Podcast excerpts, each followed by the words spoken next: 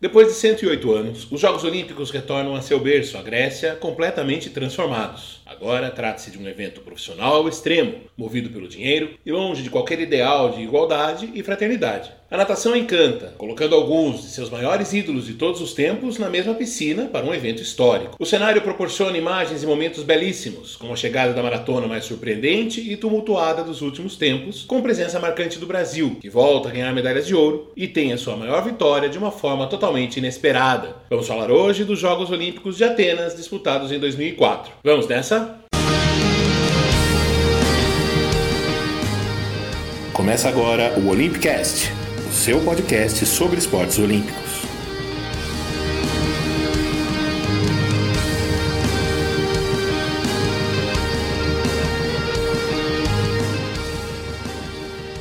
Bom dia, boa tarde, boa noite, um bom momento. Eu sou o Fernando Cesarotti e chego a você hoje com o episódio 30 do Olympicast, contando as melhores e mais bacanas histórias dos Jogos Olímpicos de Atenas, disputados de 13 a 29 de agosto de 2004, que marcam a volta dos Jogos ao seu cenário inicial, para alguns, claro, com oito anos de atraso, lembrando que contamos isso no nosso episódio 28, como Atenas acabou derrotada por Atlanta na disputa dos Jogos do Centenário em 96. Peço a vocês que estão na escuta, como sempre, que ajudem a divulgar os nossos episódios e compartilhar as postagens nas redes sociais, como o Twitter, o Facebook e o Instagram, arroba Olympicast em todas essas redes. Esse aqui é um podcast independente e que precisa da sua ajuda para ficar mais conhecido. Estamos há três meses dos Jogos de Tóquio e falta pouco para a gente concluir nossas histórias e alcançar o presente dos Jogos Jogos Olímpicos. Hoje, para falar dos bastidores dos Jogos de Atenas, eu tenho um convidado. O Marcelo Works, que é profissional de marketing esportivo, foi voluntário nos Jogos, acompanhou de perto várias das competições realizadas lá na Grécia e vai contar um pouquinho pra gente do que ele viu lá dentro. Nós conversamos bastante. O Marcelo e a Mari, a namorada dele, os dois moram na Suíça hoje, são ouvintes do Olympicast e a gente conversou por mais de uma hora pelo Skype. Ele contou várias das aventuras vividas pelos voluntários. Queria mandar um beijo para eles e um grande agradecimento por essa participação. Pra gente começar, vamos voltar no tempo até 1996, quando o COI iniciou o processo de decisão da sede para os Jogos de 2004. A escolha no episódio passado, a gente relembrou o malogrado projeto de levar os Jogos de 2000 para Brasília, pois a ideia brasileira para 2004 foi bem melhor recebida e encampada então pelo governo Fernando Henrique Cardoso, interessado em apresentar um país otimista e de autoestima elevada. Afinal, estamos falando dos tempos de dólar a um real, artificial, mas pouca gente sabia disso na época, e inflação estável depois de décadas de sofrimento, em busca de reconhecimento internacional. Acrescentando a tudo isso, a melhor campanha olímpica obtida pelo Brasil lá em Atlanta: três medalhas de ouro, três de prata, nove de bronze. Pelé, então o ministro do esporte, protagonizou a campanha, entregue a uma empresa mista que reunia entes públicos e privados, Associação Comercial do Rio de Janeiro, Federação das Indústrias do Estado do Rio de Janeiro, Agência de Desenvolvimento Econômico do Estado do Rio e Plan Rio Empresa Municipal de Informática.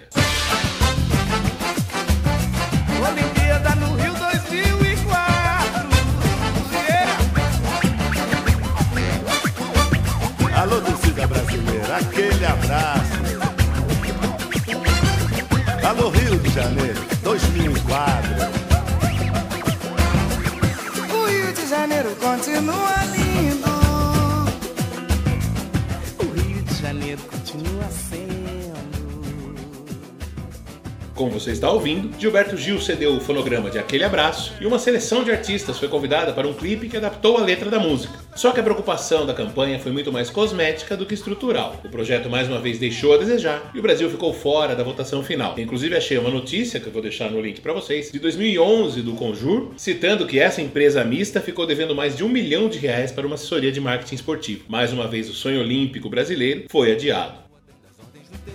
Alô, alô, seu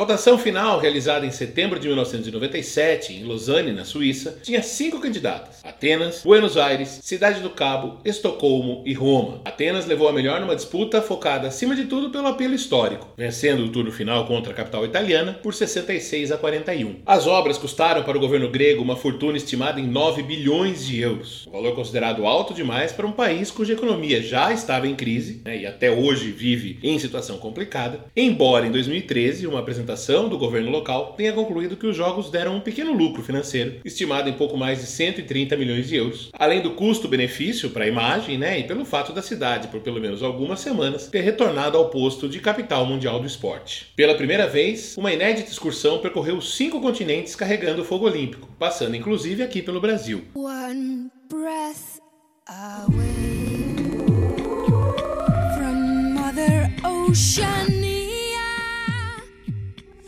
Na cerimônia de abertura, quem acendeu o fogo olímpico foi o velejador Nicolaus Kaklabarak, medalha de ouro na classe Mistral em Atlanta. Já a música tema que a gente está ouvindo, Oceania, foi interpretada pela cantora islandesa Björk. Mas nem tudo, claro, foram flores. Várias obras atrasaram. O parque aquático, por exemplo, era previsto para ter sido coberto, acabou sendo entregue descoberto, entre outras adaptações que foram feitas na última hora, por economia ou simplesmente por impossibilidade, né? O tempo estava chegando. No caso dos voluntários, vou passar o primeiro áudio do Marcelo para mostrar uma geral do nível da organização. Marcelo trabalhava numa empresa química aqui da Grande São Paulo e agendou suas férias com antecedência porque ele tinha, né, desde alguns anos antes, o sonho de ser voluntário nos Jogos Olímpicos.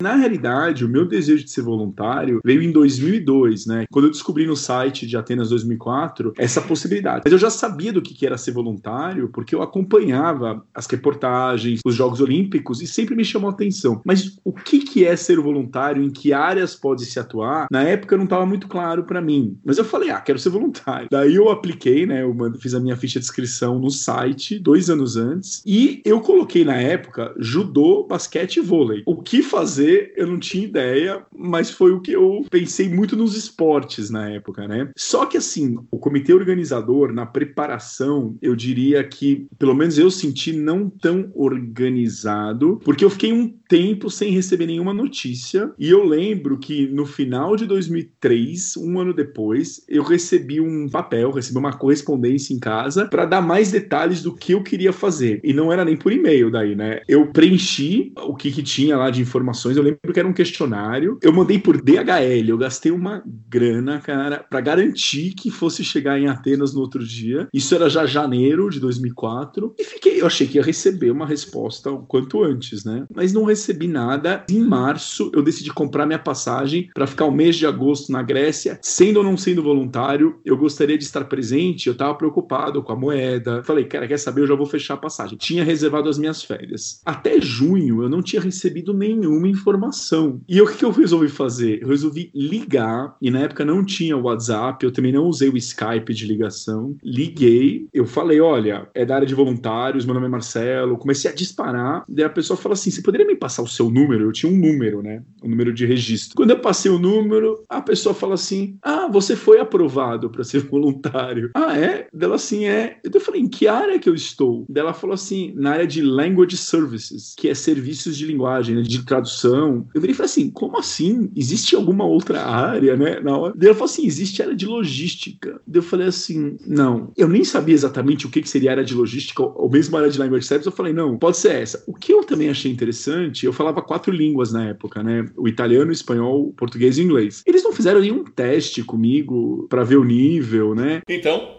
a verdade é que ele deu sorte, porque ele tinha marcado a passagem para chegar antes da abertura e aí conseguiu participar do treinamento, que foi realizado na terça-feira, dia 10 de agosto, apenas três dias antes da cerimônia de abertura. E aí que o Marcelo soube qual a função que ele ia cumprir entre os voluntários. E eu estava no treinamento em inglês, com todos os estrangeiros e até gregos nesse treinamento, só que você também tinha essa área para os gregos. Então eu tinha dois treinamentos em separado, só que eu estava no treinamento internacional. E na realidade, né, no meu treinamento, brasileiros eu não lembro de ter na minha área, mas tinha português e tinha Bulgária, China, Argentina, Estados Unidos, Suécia. E cara, você já sente o clima cultural olímpico nisso. E eu acho que tá nessa área foi mesmo, porque era uma área mágica no sentido de você ter contato com pessoas que falam inglês do mundo inteiro, né? Então foi assim muito legal. A gente teria a chance como language services de trabalhar na realidade em momentos diferentes. Não é que tinha um momento específico. A área existe né? E pelo menos em Atenas, porque contratar tradutor profissional é muito caro para o comitê organizador, pensando quantas modalidades tem nos Jogos Olímpicos, né? Então, nesse sentido, o voluntário tá lá, porque como não recebe, é voluntário, a gente poderia estar alocado para uma coletiva de imprensa, para uma zona mista, quando o atleta tá saindo, né, para fazer a tradução. Poderia ser para falar com um torcedor, se o torcedor estivesse fazendo algo que não fizesse sentido, para se comunicar com ele, ou até para traduzir num exame antidoping, se o atleta não falasse inglês, ou seja um atleta, no meu caso, italiano, espanhol ou português, voluntário poderia estar alocado para essa atividade também, entendeu? Só que, óbvio, quando chegava nas finais, aí, em teoria, dependendo do esporte, já tinha um profissional mesmo, entendeu? Apesar de tudo, ele acha que lá dentro a organização até que funcionou relativamente bem, embora ele admita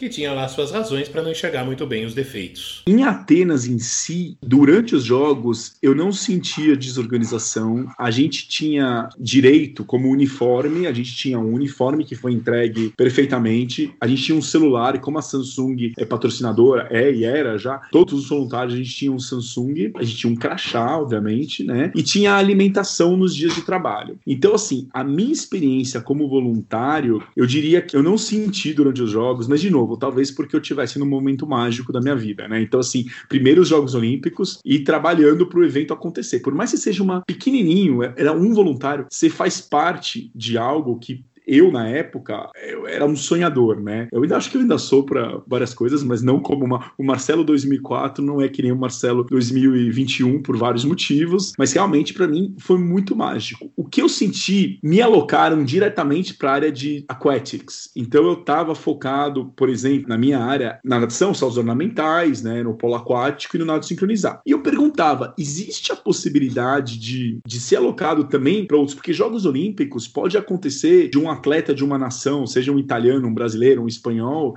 ou um, um latino-americano, né, que fala espanhol, eles terem passado o passado e precisar de urgência. Então isso é interessante porque eu tive chance de trabalhar no judô, no beach vôlei e no basquete também. Então no início eu falava, gente, mas eu tenho que ficar somente nessa área. Não. A vantagem de um language services, a gente tem no nosso crachá, no nosso accreditation que a gente fala, tem vários sinais. E nesses sinais explica onde você pode ir. Eu aprendi isso no treinamento, né? Eu tinha o infinito. Isso foi mágico. O infinito me permitia entrar em todas as arenas. Para mim, foi uma emoção fenomenal estar presente na minha primeira Olimpíada, no local do berço da Olimpíada. Isso, assim, óbvio que acharia o máximo que fosse em qualquer das cidades que já sediaram os Jogos, mas eu me sinto privilegiado de ter sido um voluntário em Atenas 2004. Eu agradeço demais ao Marcelo Orques por ter partilhado essas experiências com a gente. Tem muito mais histórias que ele me contou, coisas que ele viveu perto dos atletas e tudo mais. Nossa conversa aí pelo Skype foi muito boa. Eu agradeço mais uma vez a ele pela participação. Ainda falando das obras, um dos pontos mais relevantes foi a reforma do estádio Panathinaikos que foi a principal arena construída para os jogos iniciais da era moderna lá em 1896. O estádio foi remodelado para receber as provas de tiro com arco e a chegada das maratonas. A masculina, como a gente já sabe, entraria para a história por outras razões.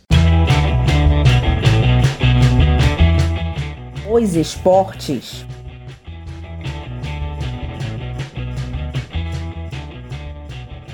Grande novidade, num cenário sem estreias, foi a abertura da participação feminina na luta olímpica, com a presença de quatro categorias no estilo livre, que mostrou a força do Japão. Foi ao pódio em todas elas, com duas medalhas de ouro, uma de prata e uma de bronze. O arremesso de peso foi uma atração à parte. As provas foram disputadas no antigo estádio de Olímpia, o palco dos Jogos da Antiguidade, com o detalhe de que naquele tempo a entrada das mulheres era proibida. Então, as atletas do arremesso de peso tiveram a oportunidade de participar ali num lugar em que as mulheres, 2.500 anos antes, não tinham nem sequer a possibilidade de estar assistindo às competições. A russa Irena Korsanenko foi a campeã, mas perdeu a medalha de ouro dias depois ao ser pega no exame de doping. A vencedora acabou sendo a cubana Yumislade Kumba. Ao todo, os jogos tiveram 10.625 atletas, sendo 6.296 homens, 4.329 mulheres, o equivalente a 40% dos participantes, um pouco acima dos 38,1% da participação feminina em Sydney. Quadro de medalhas.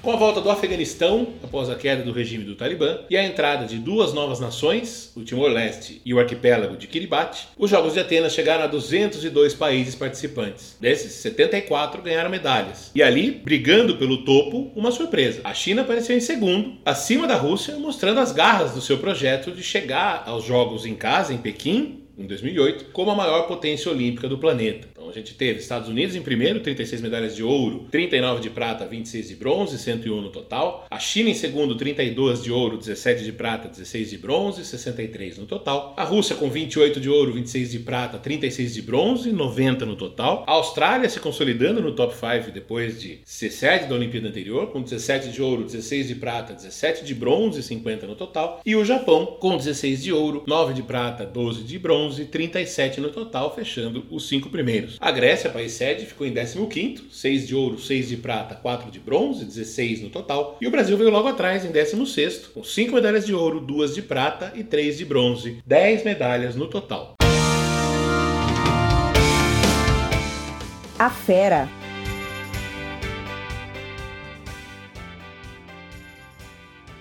As provas da canoagem geralmente não despertam grande atenção do público, mas a vitória da Alemanha no K4 500 feminino teve um sabor especial. A presença da veterana Birgit Fischer, de 42 anos, uma das maiores vencedoras da história da modalidade, e que naquele dia bateu um recorde de longevidade. Foi a primeira mulher a vencer duas provas olímpicas no intervalo de 24 anos. Seu primeiro ouro no K1 500 metros havia sido em Moscou, 1980, quando ainda defendia as cores da Alemanha Oriental. Em Atenas, a Birgit Fischer também levou mais uma prata no K2 500 e encerrou sua história olímpica com oito medalhas de ouro e quatro de prata em seis edições. Só não foram sete porque a Alemanha Oriental boicotou os Jogos de Los Angeles em 1984. A Birgit hoje tem 59 anos, acumulou ainda 28 medalhas de ouro em mundiais e ainda é vista hoje nas competições de canoagem mundo afora, trabalhando agora como fotógrafa. Nas piscinas, Atenas viu a primeira tentativa de Michael Phelps de superar as sete medalhas de ouro de Mike Spitz em 1972, só que sem sucesso. Bom, se é que dá para falar sem sucesso para alguém que voltou para casa com seis medalhas de ouro e duas de bronze, né?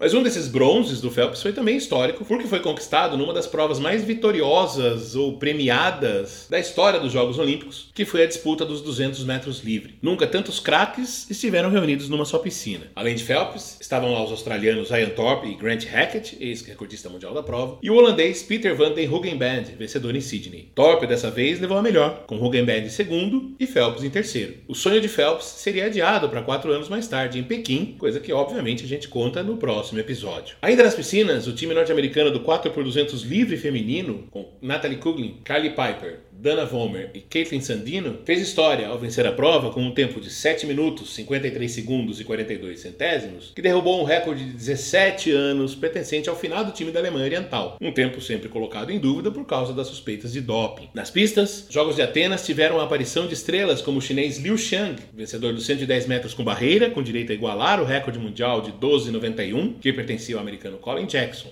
A meio-fundista britânica Kelly Holmes, vencedora dos 800 e 1500 metros rasos. O dominicano Félix Sanches, campeão dos 400 metros com barreira e dono da primeira medalha de ouro olímpica da história do seu país. E o marroquino Ishan El Guerrouj, vencedor dos 1.500 e dos 5.000 metros. Um feito que ninguém havia conseguido na mesma Olimpíada desde um tal de Paavo Nurmi em Paris, 1924. A zebra.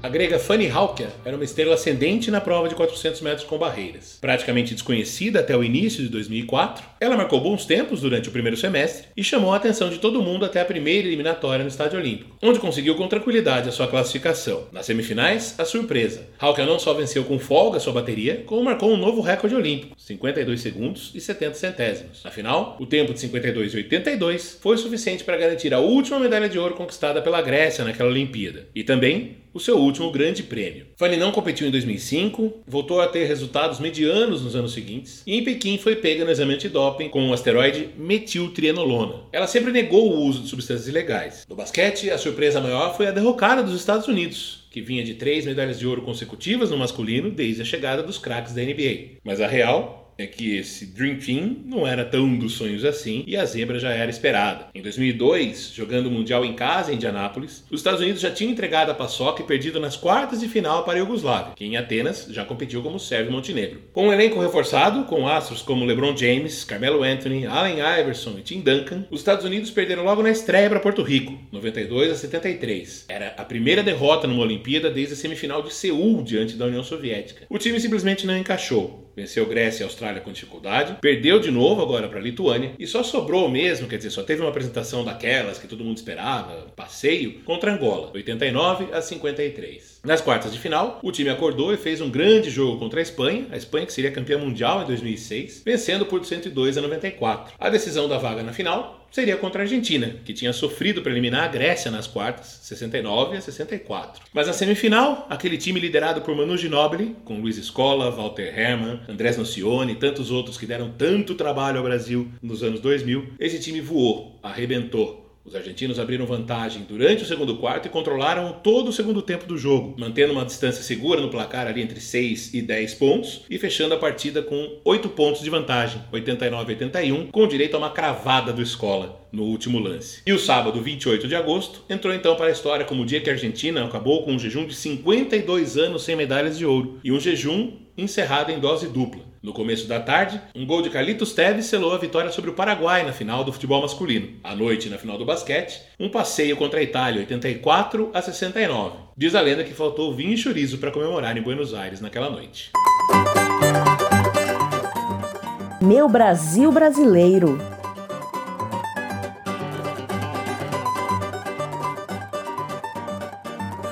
O Brasil bateu mais uma vez em Atenas o seu recorde de tamanho da delegação: 247 atletas, sendo 125 homens e 122 mulheres, e com a pretensão de bater recorde de medalhas, contando com esportes em que o país vinha de ascensão recente, como a ginástica artística, onde pela primeira vez levávamos uma equipe completa para o torneio feminino. O grande nome do time era Daiane dos Santos, campeã mundial do solo no ano anterior, e que encantava o mundo com seus próprios movimentos, o duplo twist carpado e o duplo twist esticado, que se chamavam dos Santos, porque ela tinha apresentado pela primeira vez. E sua apresentação ao som de Brasileirinho, justamente a canção que usamos aqui na vinheta. Nas eliminatórias foi tudo como esperado. O Brasil terminou em nono entre as 12 equipes, resultado considerado excelente para uma estreia. E Daiane foi para a final do solo com a terceira melhor nota, sem precisar forçar muito. Mas no dia da final, o Brasileirinho desafinou. Daiane errou, pisando fora do tablado mais de uma vez e acabou somente com a quinta posição. Ela ainda competiu em Pequim e Londres, atua hoje como comentarista e o seu nome está lá registrado nos livros de ginástica tanto como campeã mundial, como no papel de autora de alguns dos movimentos mais difíceis da apresentação do solo. Vira e mexe, no entanto, a Daiane ainda precisa responder sobre questões ligadas ao preparo emocional, uma discussão que a gente já tinha visto no episódio passado lá em Sydney e que voltou a cercar os atletas brasileiros por causa de alguns tropeços em Atenas. É impossível esquecer, por exemplo, a derrota do vôlei feminino para a Rússia nas semifinais, vencendo o jogo por 2 sets a 1, o time abriu 24 a 19 no quarto set, só precisava botar uma bolinha no chão e não conseguiu. O Brasil perdeu por 3 a 2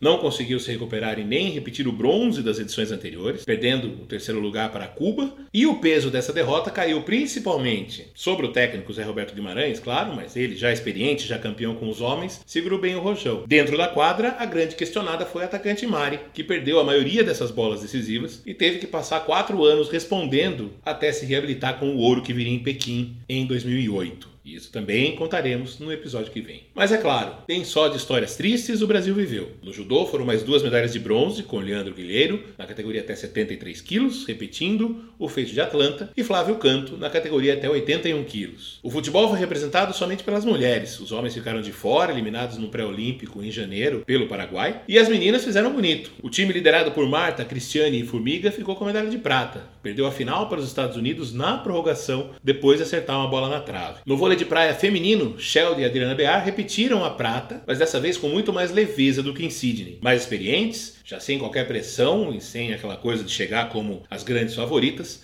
elas puderam curtir o ambiente olímpico e comemorar e celebrar a conquista de uma medalha. Nossa estrela.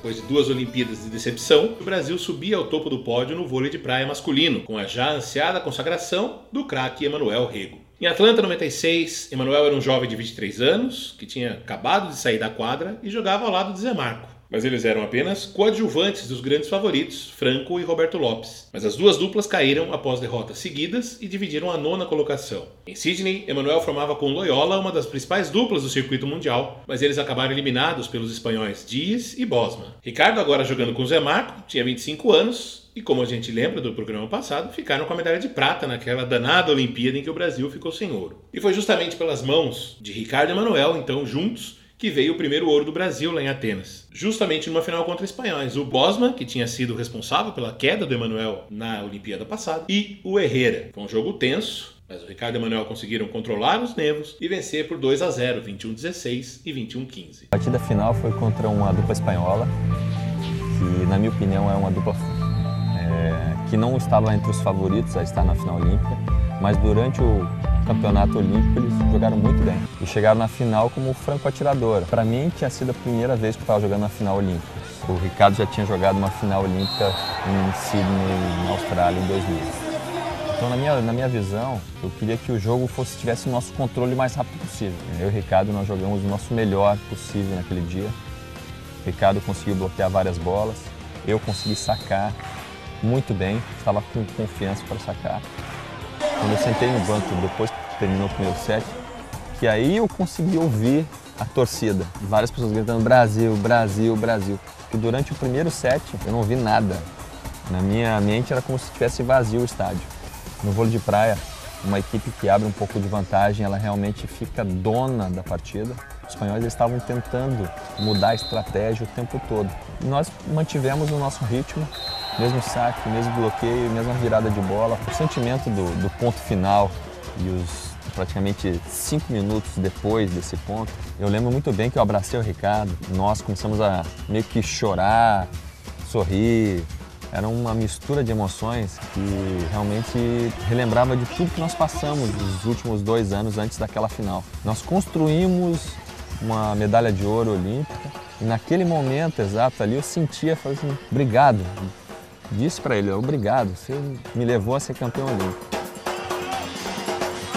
Esse áudio aí vem de um vídeo do canal Olímpico que tem falas não só do Emanuel, mas também do Ricardo em cima das imagens, do barulho do jogo, por isso que tem trilha, tem música. Então vale a pena você assistir o vídeo inteiro para ouvir os dois comentando sobre aquela partida. Foi o grande auge de uma parceria de muito sucesso, que renderia mais um bronze olímpico em Pequim, além de cinco títulos seguidos do circuito mundial de vôlei de praia entre 2003 e 2007. Emanuel ainda seria prata em Londres, jogando junto com Alisson, e se aposentou com mais cinco títulos do circuito mundial. Dois com Zé Marco em 96 e 97, um com Loyola em 99, um com o Tandy em 2001 e um com o Alisson em 2011. O Ricardo ganhou em 2000 jogando ainda com o Zé Marco. Os dois hoje estão aposentados. O Emanuel participou do governo Bolsonaro até o ano passado, ocupou o cargo de secretário de esportes até julho, depois acabou afastado. E no fim de 2020 ele fez parte da chapa derrotada, ele era candidato a vice nas eleições do COB, Comitê Olímpico do Brasil. Está sempre por aí participando aí da gestão do esporte agora. O Brasil ainda teve uma alegria tardia. Lembra que eu contei no episódio passado? O Rodrigo Pessoa ficou com a medalha de prata junto com o Balubê do Rouet, se recuperando do abalo lá de Sydney, da refugada do cavalo. E em outubro, o cavalo vencedor, que era montado pelo irlandês Cheyenne O'Connor, acabou desclassificado por causa de doping, por uso de substâncias ilegais. E assim, o Rodrigo Pessoa acabou com a medalha de ouro. Essa medalha foi entregue alguns meses depois, numa cerimônia no Rio de Janeiro. Eles montaram um pódio ali na Lagoa Rodrigo de Freitas, no Rio, para celebrar né, a vitória e a conquista do Rodrigo, finalmente fazendo jus a toda a fama e talento que o Balubê havia demonstrado durante toda a sua carreira.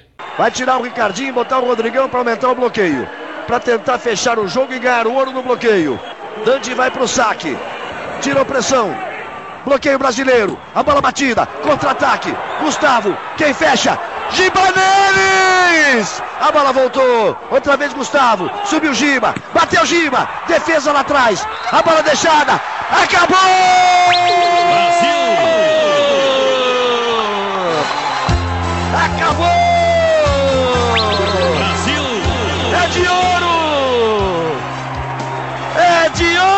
Medalha brasileira no voleibol masculino!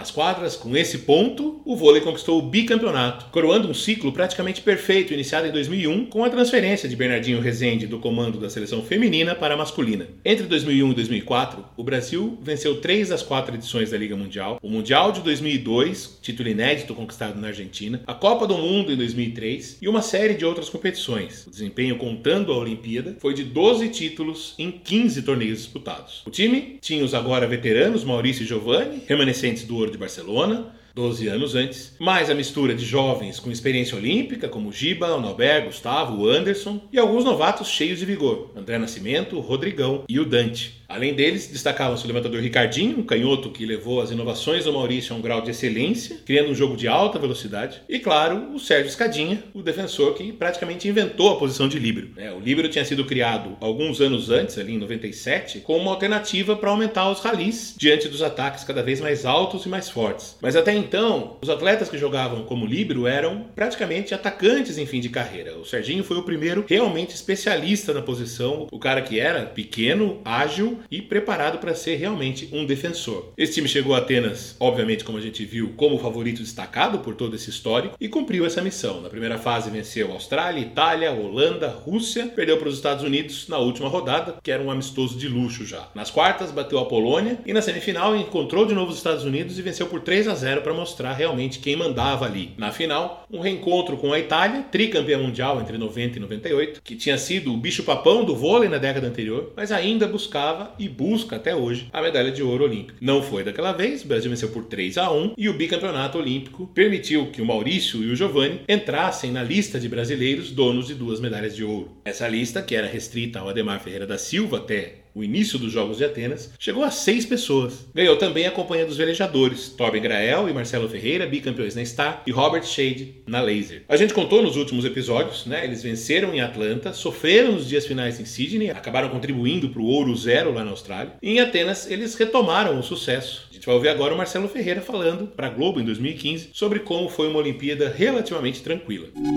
A gente participou de outras Olimpíadas com êxito também, mas a Olimpíada de Atenas para mim foi assim a mais fascinante, foi onde toda a história olímpica começou. Eu acho que os deuses gregos estavam todos ao nosso favor. Do meio para frente, cara, a gente foi abrindo ponto, foi ficando tranquilo. A gente acabou ganhando no penúltimo dia de competição.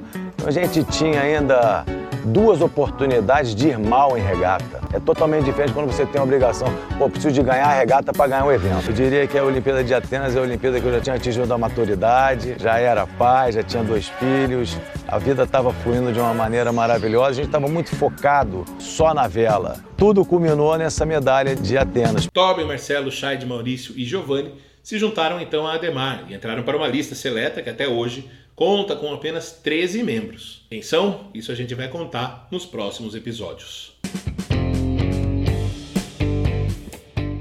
Na memória. Vanderlei Cordeiro de Lima, falamos dele também no episódio passado, tinha ido a Sydney com o status de vencedor da maratona no Pan de Winnipeg em 99 mas acabou desistindo. No começo de 2004, um acidente de moto durante as férias com a família no interior do Paraná quase acabou com o sonho, com a carreira de Vanderlei, que só conseguiu confirmar sua vaga nos Jogos de Atenas em abril, ao vencer a maratona de Hamburgo, na Alemanha. Vanderlei já tinha 35 anos quando chegou à Grécia para disputar a maratona. Na sua cabeça, a estratégia era acompanhar o ritmo do queniano Poltergar, então recordista mundial da distância e um velho conhecido dos brasileiros. Ele venceu cinco vezes a São Silvestre em 95, 96, 98, 99 e 2000. Só que o Tergar não estava bem fisicamente. E o Vanderlei percebeu isso, viu ali a oportunidade e resolveu disparar, mais ou menos no quilômetro 20. No quilômetro 35, todo mundo se lembra do que aconteceu. Um padre de saias invadiu a pista, agarrou o corredor brasileiro, que foi salvo pela intervenção do torcedor grego, o Políbios Cossivas, e é melhor a gente deixar o próprio Vanderlei contar o que aconteceu. Como eu estava muito concentrado e focado na corrida, também ele me atacou na,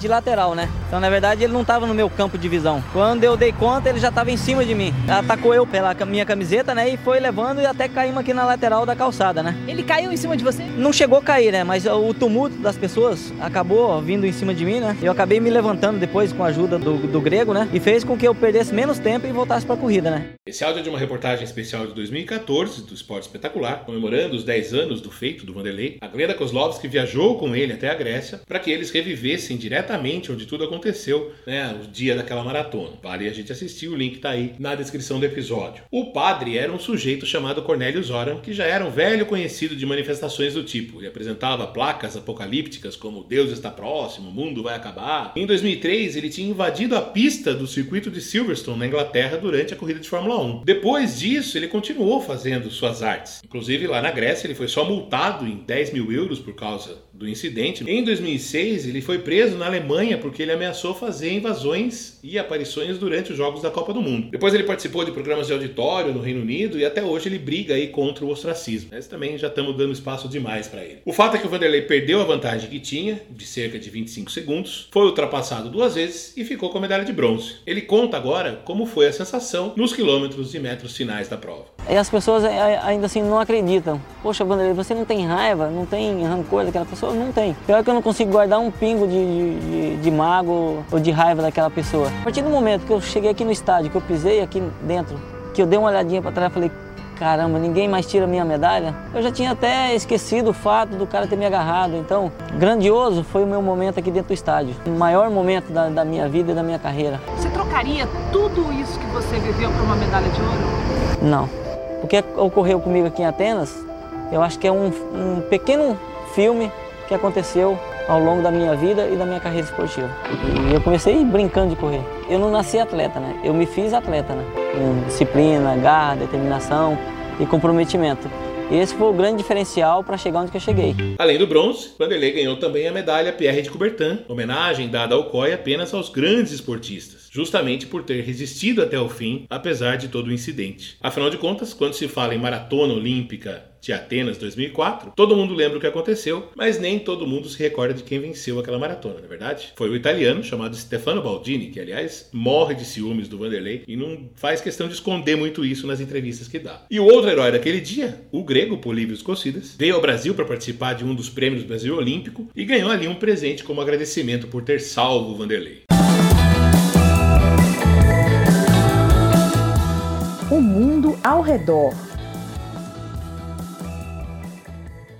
Em 2004, o mundo vivia o trauma do pós-11 de setembro, com guerras em andamento lideradas pelos Estados Unidos no Afeganistão, em represália ao ataque às Torres Gêmeas, e no Iraque, uma guerra inventada pelo presidente George Bush, alegando que o regime de Saddam Hussein tinha armas químicas de destruição em massa. Não que o Saddam fosse flor que se cheirasse, mas essa alegação era mentira. Em 2004, o Saddam já havia sido derrubado e preso e começava a ser julgado acabou condenado à morte e executado em 2006. No fim, a guerra resultou num Iraque até hoje dividido e com problemas sociais e de segurança. Em 11 de março de 2004, um novo ataque terrorista assustou o mundo. Bombas explodiram simultaneamente em quatro estações de trem em Madrid, provocando 191 mortes e deixando mais de 2 mil feridos. O governo conservador de José Maria Aznar acusou o ETA, o grupo separatista basco, alegando que o movimento tentava influenciar as eleições marcadas para dali a três dias. Mas o ETA negou a autoria, as acusações logo se mostraram infundadas, e isso, inclusive, segundo analistas, acabou custando a derrota de Aznar na eleição, vencida pelo Partido Socialista, liderado pelo José Luiz Rodrigues Zapatero. Um líder marroquino da Al-Qaeda, a mesma organização do 11 de setembro, foi depois condenado em 2007 por ter organizado o ataque. Em setembro de 2004, um grupo de rebeldes separatistas da Chechênia invadiu uma escola com mais de 1.100 pessoas, sendo 777 crianças, no chamado Massacre de Beslan. O caso terminou com mais de 300 mortes, tendo umas 160 crianças, mais ou menos, até a invasão da escola pelas forças russas. O presidente Vladimir Putin, inclusive, foi acusado de omissão, de demorar para tomar uma atitude. Foi um dos problemas mais graves que ele enfrentou aí desde que assumiu a liderança da Rússia nos últimos 20 anos.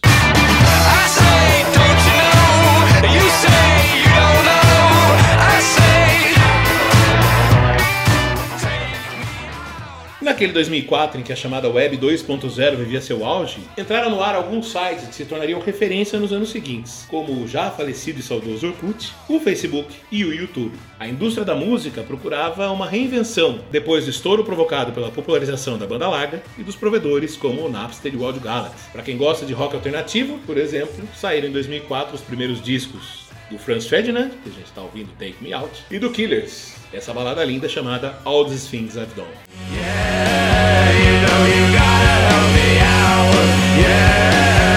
don't you put me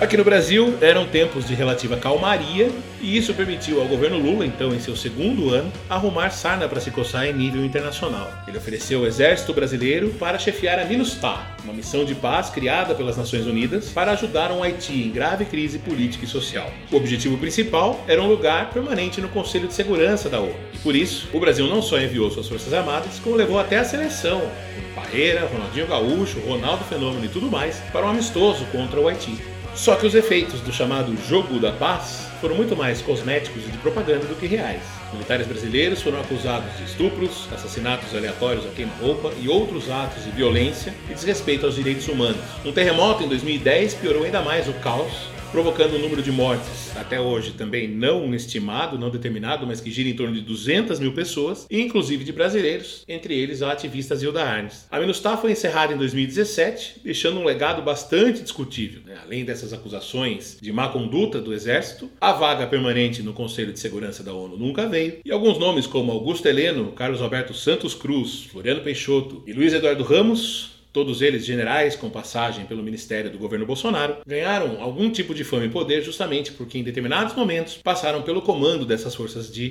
paz.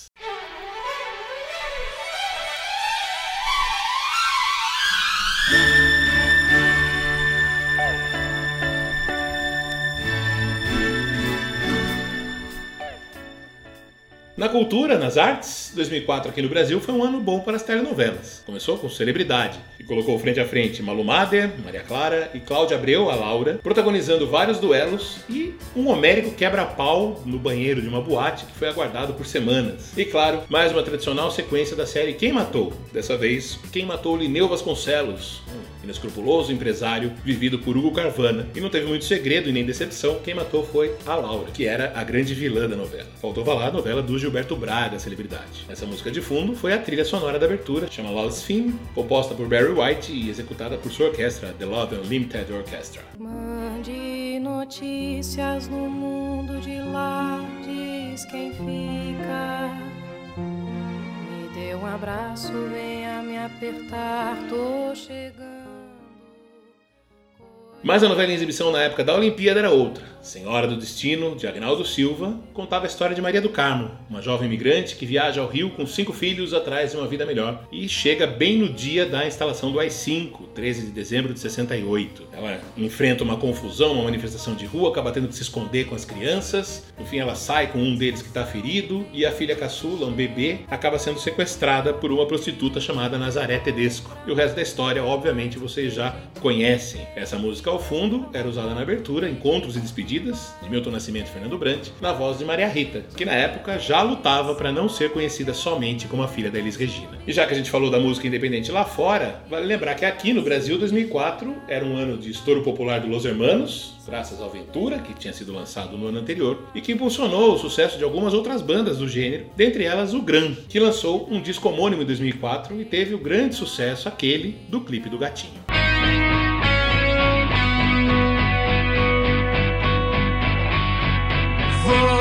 Você